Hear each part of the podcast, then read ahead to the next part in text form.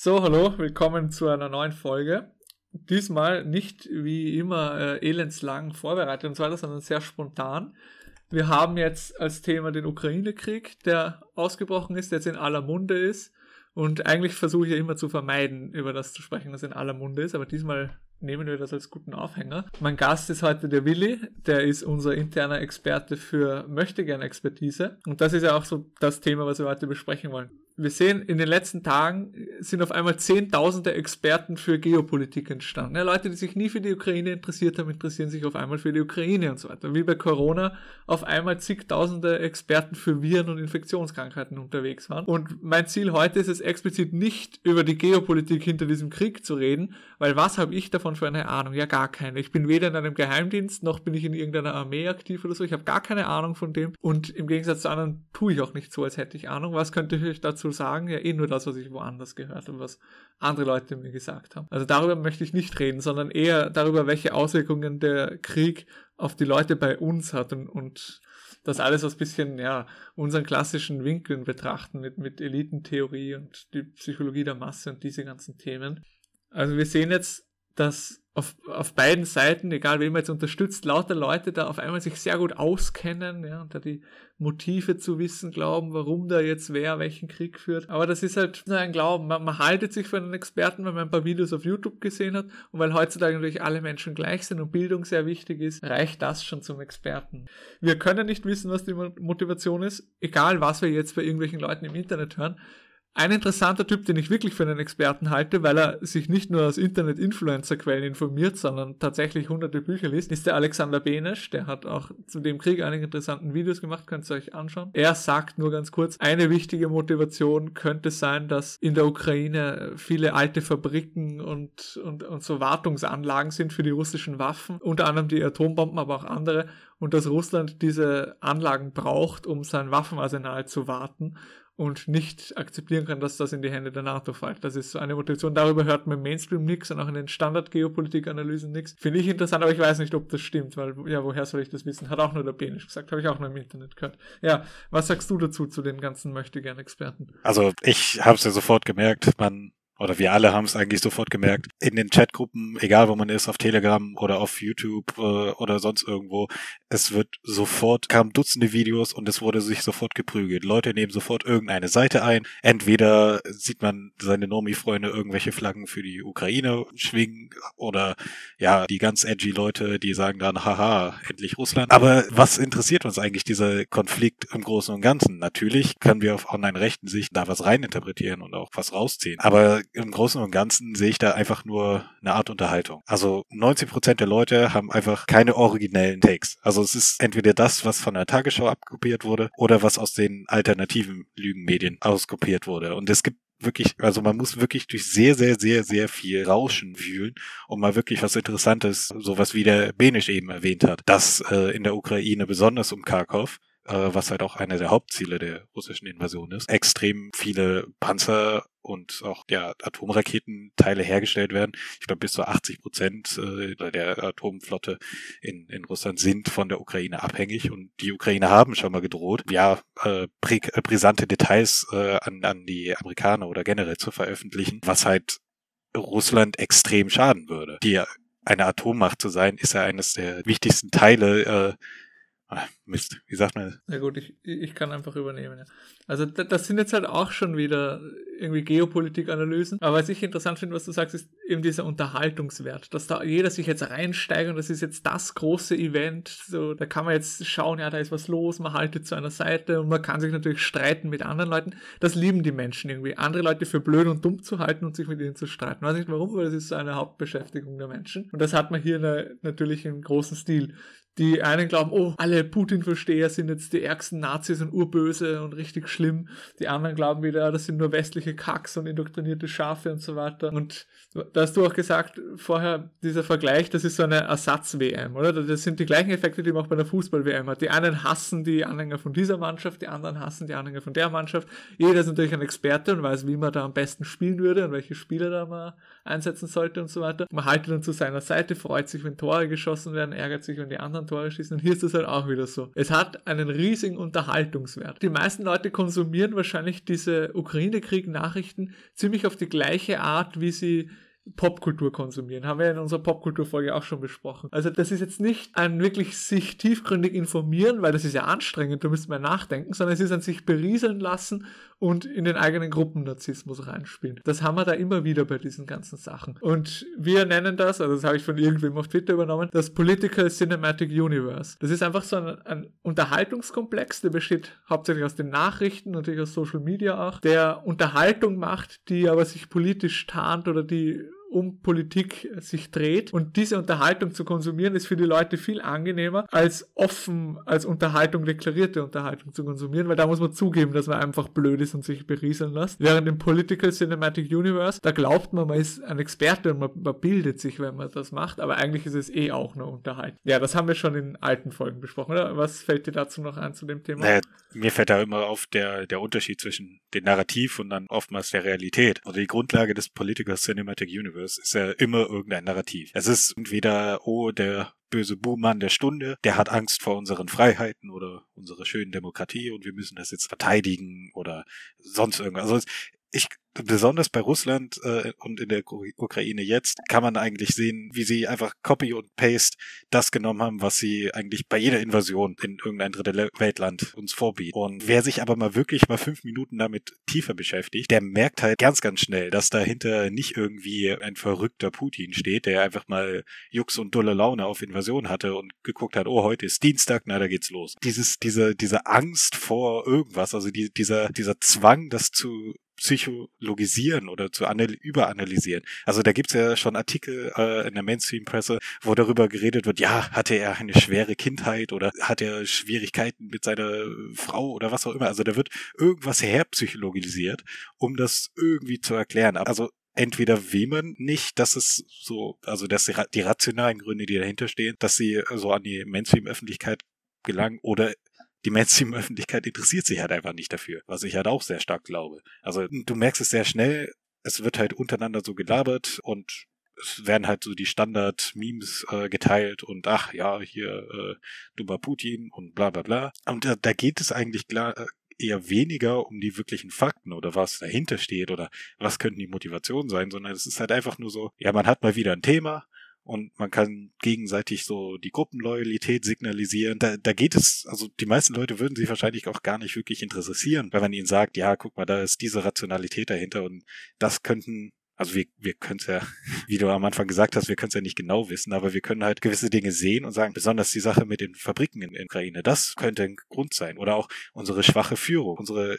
Elite, die ja, sich als völlig inkompetent, besonders in Kanada oder auch ja unsere Kanzler, sein Kabinett, die sich als völlig inkompetent äh, erwiesen haben. Da könnte man ganz leicht einen, ja, einen, einen rationalen oder ein, eine Logikabfolge machen, was die, was diese äh, Aktion in der Ukraine jetzt doch nicht als irgendeine dumme Laune darstellen würde. Ja, da, da sind wir eigentlich direkt beim nächsten Thema, das sehr davon überzeugt bin, dass diese äh, der Einmarsch in der Ukraine schon lange, lange, lange Jahre quasi auf der hohen Kante liegt und jetzt, da die Möglichkeit da ist, er quasi aus der Schublade gezogen wurde und umgesetzt wurde. Was sagst du dazu? Ja, weiß ich nicht, ob das stimmt, aber man sieht ja wirklich, dass die Eliten, also ich weiß nicht, ob es stimmt oder ob sie nur so tun, aber sie scheinen sehr inkompetent mittlerweile zu sein. Während die Eliten, die eigentlich aus, sozusagen aus der gleichen Familie kommen, blöd gesagt, von vor 10, 20 Jahren noch wesentlich kompetenter waren, oder?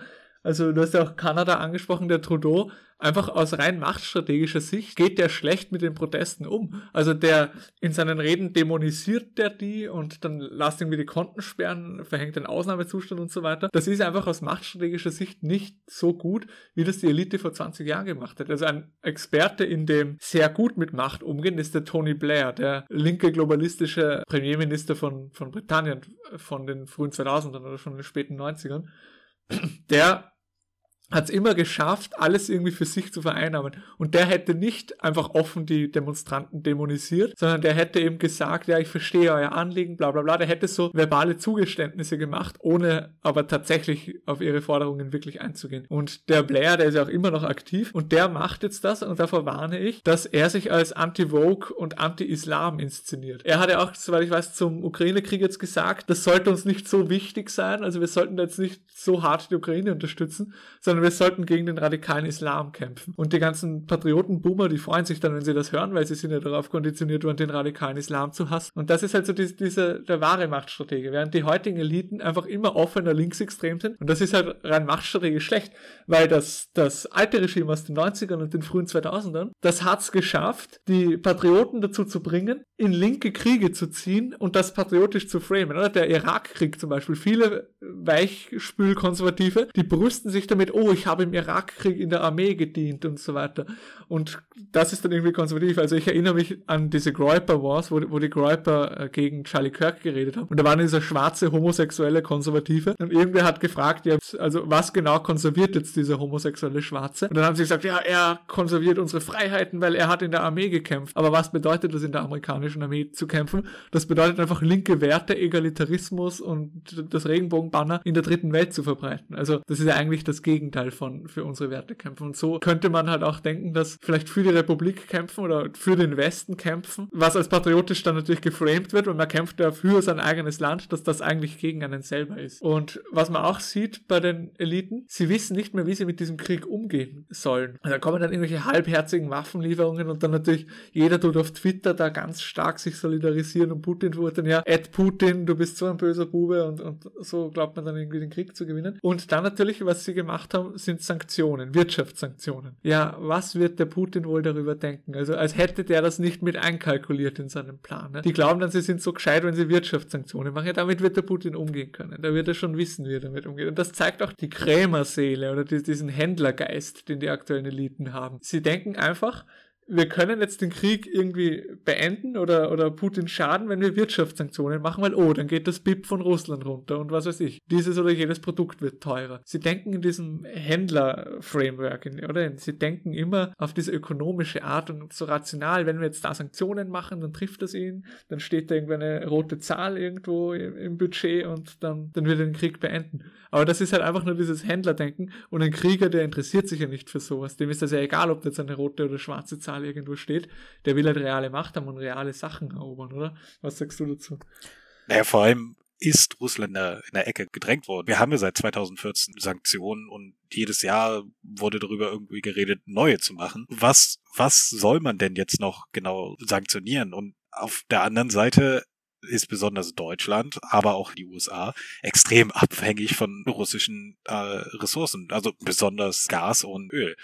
Also die USA, obwohl sie eigentlich ja unter Trump selbstversorgt waren, importieren sie jetzt wieder extrem viel Öl aus Russland. Und dann auf einmal ist Russland wieder der Gute. Ich glaube, sie hätten selber nicht damit gerechnet, dass äh, er es tut. In gewisser Weise kann man schon sagen, dass die alte Garde, wie Blair, wie auch in gewisser Weise Merkel oder auch Nancy Pelosi, die, die waren Leute, die haben einfach Ideologien oder was auch immer benutzt. Sie haben nicht wirklich selber dran geglaubt und das, deshalb sieht man zum Beispiel auch an Blair wieder hin und her wechseln kann, mal pro-Islam, mal anti-Islam. Sie nutzen immer genau das, wo, wo sie glauben, das könnte jetzt ihre Position nach vorwärts bringen. So Leute wie ja, Baerbock oder auch Trudeau, die glauben wirklich an das, was sie labern. Und ich würde sie jetzt auch nicht gerade als die, die hellsten Köpfe einschätzen. Die sind jetzt in der Situation, dass sie die Fähigkeit verloren haben, einfach strategisch und machtpolitisch zu denken. Also bei denen ist es nicht mehr ersichtlich, aus welchen Gründen sie, äh, sie das machen. Und ein interessanter Kontrast dazu ist, zum Beispiel die Rede, die Putin zu der Ukraine-Krise gehalten hat.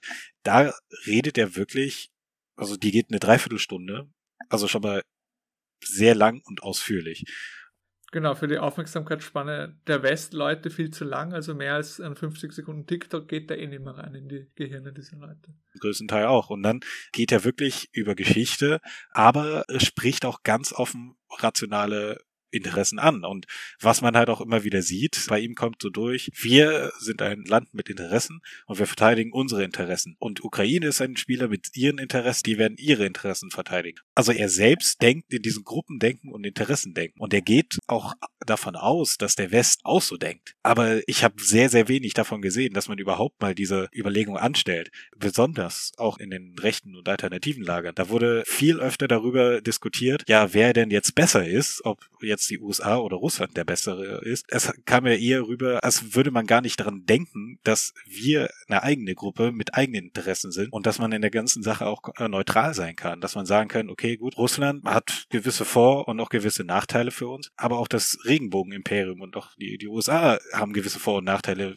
für uns. Nur weil jetzt einer mal gegen die Leute ist, die man selber nicht mag, heißt das noch lange nicht, äh, dass der das dann, dann dein Freund ist. Das muss man immer, immer be, äh, bedenken. Also Russland gibt sich ja immer als äh, quasi based und ja, in, in vielen rechten Kreisen wird das sogar als, als der, der Retter Europas äh, dargestellt. Aber die, die Zahlen sehen ganz anders aus. Also wenn man sich mal die Scheidungsrate, HIV und alles Mögliche in Russland anguckt, dann ist das nicht based. Und wer auch mal sich bisschen mit Dugin beschäftigt, der versteht sehr, sehr schnell, dass langfristig ist Russland nicht unser Freund. Es kann ein Partner sein, es kann ein Mitspieler sein, wo man gemeinsame Interessen hat, aber es ist definitiv nicht der heißbringende Retter, der uns befreien wird. Also nein. Ja. Was bei uns ja jetzt immer ein bisschen mitgeschwungen ist, ist schon diese Faszinierung und Begeisterung für die Rückkehr der Geschichte, wie das manche nennen, dass eben das ganze Gelaber, das uns schon so auf die Nerven geht nach all den Jahren von unseren linken Regierungen, von Menschenrechten und Freiheit und Demokratie und äh, dieses ganze moralisierende, blöde Gelaber, dass das jetzt halt einfach mit offener Gewalt bekämpft wird und der Putin sagt, mich interessiert dieses scheiß Gelaber nicht. Wir vertreten jetzt einfach unsere Interessen. Und das ist ja auch unsere Position. Wir wollen nicht dummes Gelaber hören, was entweder unehrlich oder sogar links und böse ist, sondern wir wollen unsere Interessen vertreten egal was die jetzt sind. Aber man muss eben bedenken, russische Interessen sind nicht unsere Interessen oder, um es noch klarer zu sagen, die Interessen der russischen Elite sind nicht die Interessen des deutschen Volkes und natürlich auch nicht die Interessen des russischen Volkes. Und wie weit sie die Interessen der deutschen Elite sind, das weiß ich nicht genau. Und auch weil du die Inkompetenz der Führungskaste angesprochen hast, ich denke, das darf man jetzt nicht zu sehr Hoffnung sehen, weil ja mein Motto ist, erkläre nie etwas durch Inkompetenz, was auch durch Bosheit erklärt werden kann.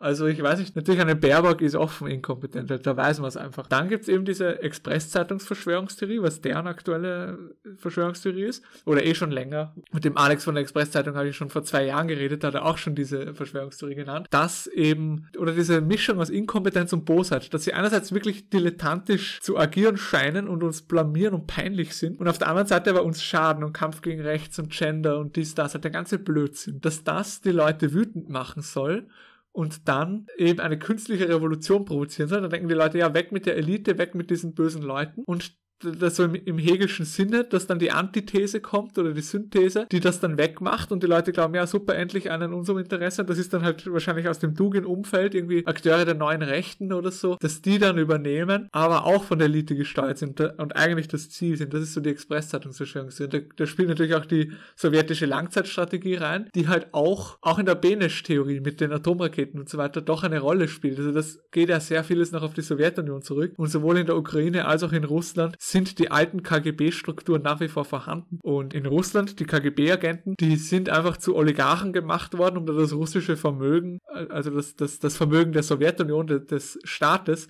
sozusagen vor dem Volk zu schützen und diesen Machtapparat aufrechtzuerhalten. Auch dazu hat der Benisch Videos. Also das ist jetzt nicht nur Expresszeitung, sondern auch Benisch. Also diese Sowjet-Langzeitstrategie, das ist halt schon auch eine interessante Sache. Was ich mich halt frage ist, inwieweit stimmt überhaupt das ganze Konzept von Geopolitik, dass das verschiedene Machtblöcke sind und inwieweit arbeiten die an der Spitze eigentlich zusammen. Ja? Gut, und dann gibt es eben noch das Based Russia Narrativ, das mich halt so sehr nervt. Also das, das, das nervt mich auch schon seit Jahren diese Idee, dass Russland cool ist und Russland ist irgendwie das rechte Imperium und das jetzt gegen das böse amerikanische linke Imperium.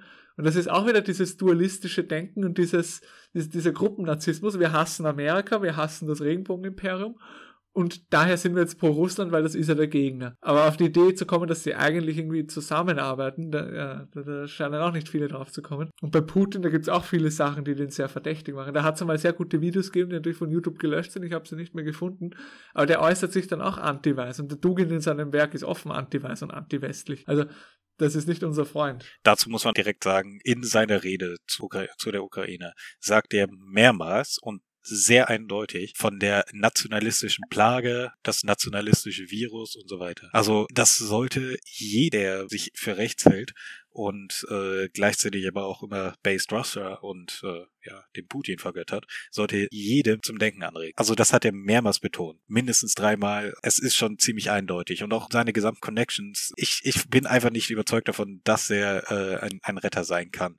Und was du aber gerade äh, gemeint hast mit der Langzeitstrategie, äh, ja, das ist wieder das, das, worüber wir uns ja eigentlich heute aufregen. Das ist so ein Thema, das können wir nicht wissen. Da können wir Hobby-Expertismus betreiben. Im Endeffekt sollte aber unser Fokus sein, was interessiert uns konkret. Die Geopolitik ist meistens sehr, sehr abstrakt. Da geht es um irgendwo am Kaukasus und dann redet man über Geografie oder was auch immer. Was aber dann wie bei dieser, äh, bei diesem Langzeitstrategie-Thema immer wieder auffällt, ist, dass man ewig darüber diskutieren kann. Jeder hat eine schlaue Quelle, die etwas anderes sagt und dann kann man stundenlang drüber diskutieren. Das ist in einem philosophischen Sinne gar nicht mal schlecht, das kann auch sehr interessant sein, aber im Endeffekt müssen wir einfach verstehen, wir haben zum großen Teil überhaupt gar keinen Einfluss darauf und sollten uns lieber darauf konzentrieren, okay, was bedeutet das konkret für unser Umfeld? Wenn jetzt durch diese Krise in der Ukraine die, die Aufmerksamkeit der Öffentlichkeit von meinetwegen Sachen wie Corona, die halt immer noch da sind und auch immer noch stark betreffen oder eben der Flüchtlingspolitik abgelenkt werden und dann wird ein neuer Buhmann hingestellt und alle gucken drauf, wie bei der WM, das ist Effekt und dann werden durch die Hintertür irgendwelche unliebsamen Maßnahmen ja wieder äh, eingefahren. Und ich glaube, das sollte uns mehr interessieren. Klar, Ukraine ist interessant und es ist auch wirklich mal spannend, auch von, von einer strategischen Perspektive und auch von einer militärischen Perspektive. Aber was wir nicht vergessen dürfen, ist, dass dieses, diese Ablenkung ein extrem großes Potenzial bietet, um uns wieder zu schaden. Ja, genau. Also dann kommen wir jetzt langsam zum Abschluss. Gell? Das ist so unser Hauptschlussappell. Lasst euch nicht von dem Unterhaltungswert des Ukraine-Kriegs oder irgendwelcher geopolitischer Sachen beeinflussen. Kommt raus aus dem Political Cinematic Universe. Seid euch bewusst, dass ihr gar nicht wissen könnt, was die wahren Gründe seid. Ihr seid nicht im Geheimdienst, ihr seid nicht irgendwie in, in was weiß ich, in der Freimaurerloge 33. Grades oder was es da alles gibt. Ihr wisst es nicht, ihr könnt es nicht wissen. Und das, was euch präsentiert wird, sowohl vom Mainstream als auch von der alternativen Lügenpresse, ist einfach nur Unterhaltung und Gruppennarzissmus und wahrscheinlich eh irgendeine Strategie der Elite, um euch von was abzulenken. Also am besten gar nicht zu viel Energie in die Sache reinsetzen und wenn, dann eben nur aus beobachtendem Interesse und nicht auf, für eine Seite halten. Das bringt einen dann nur noch mehr in dieses Unterhaltungs- und Gruppennarzissmus-Denken. Also meine Position ist, ich bin neutral, ich, scha ich schaue mir so passiv an, was passiert, aber eigentlich gibt es für mich wichtigere Themen und ich kann es sowieso nicht beeinflussen. Und eben auch nicht versuchen, selber ein Experte zu sein. Ich weiß, es ist schwer und heutzutage lernt man, dass jeder ein Experte ist und jeder ist was Besonderes und so weiter und jeder soll sich seine Meinung bilden. Aber wir hier rechte Reaktionäre sagen, es soll sich nicht jeder seine Meinung bilden. Die Leute sollen einfach sich nicht in Sachen einmischen, die sie nichts angehen und, und die zu groß für sie sind. Und bevor man halt irgendein Nachplapper-Experte ist, der eh nur irgendwas, was er im Internet aufgeschnappt hat, wiederholt, gar nicht weiß, ob das überhaupt stimmt, sollte man halt offen und ehrlich sein, sagen, ich weiß es nicht, ich kann es nicht wissen und ja, ich habe keine Position zu der Frage, weil jede Position, die ich haben könnte, wäre unehrlich und wäre einfach nur äh, ja Unterhaltungsding oder eben Gruppennarzissmus. Also das ist mein Appell. Was kannst du dem noch, ähm, ja, was kannst du da noch hinzufügen? Ja, also ich kann da eigentlich nur nochmal sagen, dass wir lernen sollten, die Sachen nicht in irgendwelchen Narrativen zu sehen, sondern halt einfach klar, nüchtern betrachten, okay, was sind unsere Interessen von unserer Gruppe? Was sind die Interessen der anderen Gruppe? Wo gibt's Überschneidung? Was könnten Gründe für irgendwelche Aktionen sein? Aber nicht in dieses, ja, Political Cinematic Universe zu verfallen, wo irgendein Akteur verhält sich jetzt so, weil er ist getrieben von der Angst vor der Demokratie oder so irgendwas. Das ist, glaube ich, auch mein Hauptappell, dass wir nicht mehr nicht mehr darüber diskutieren, unter welchem Imperium äh, die die Herrschaft besser ist für uns, ob es jetzt das Regenbogenimperium ist oder die korrupt wurzellosen Oligarchen in Russland. Ich will weder Regenbogenimperium noch irgendwelche korrupten, wurzellosen Oligarchen, sondern ich will Interessen, die mein, meine Region, mein mein Land, mein Volk betrifft. Das ist mir oft aufgefallen, dass das völlig hinten nur übergefallen ist in, in fast jeder Diskussion über Russland oder über die Ukraine. Mhm. Okay, ja. Ja, dann haben wir jetzt gesagt, was wir sagen wollten. Also, wie immer, tun wir da so super gescheit, indem wir nichts wissen. Ne? Aber gut, ich hoffe, es war interessant für euch und nicht das Standard O-Geopolitik dies, das, sondern ein bisschen mal was tiefgründigeres. Ja, dann hören wir uns zum nächsten Mal, oder? Danke, dass du dabei warst und dann. Ich bedanke mich auch und bis zum nächsten Mal.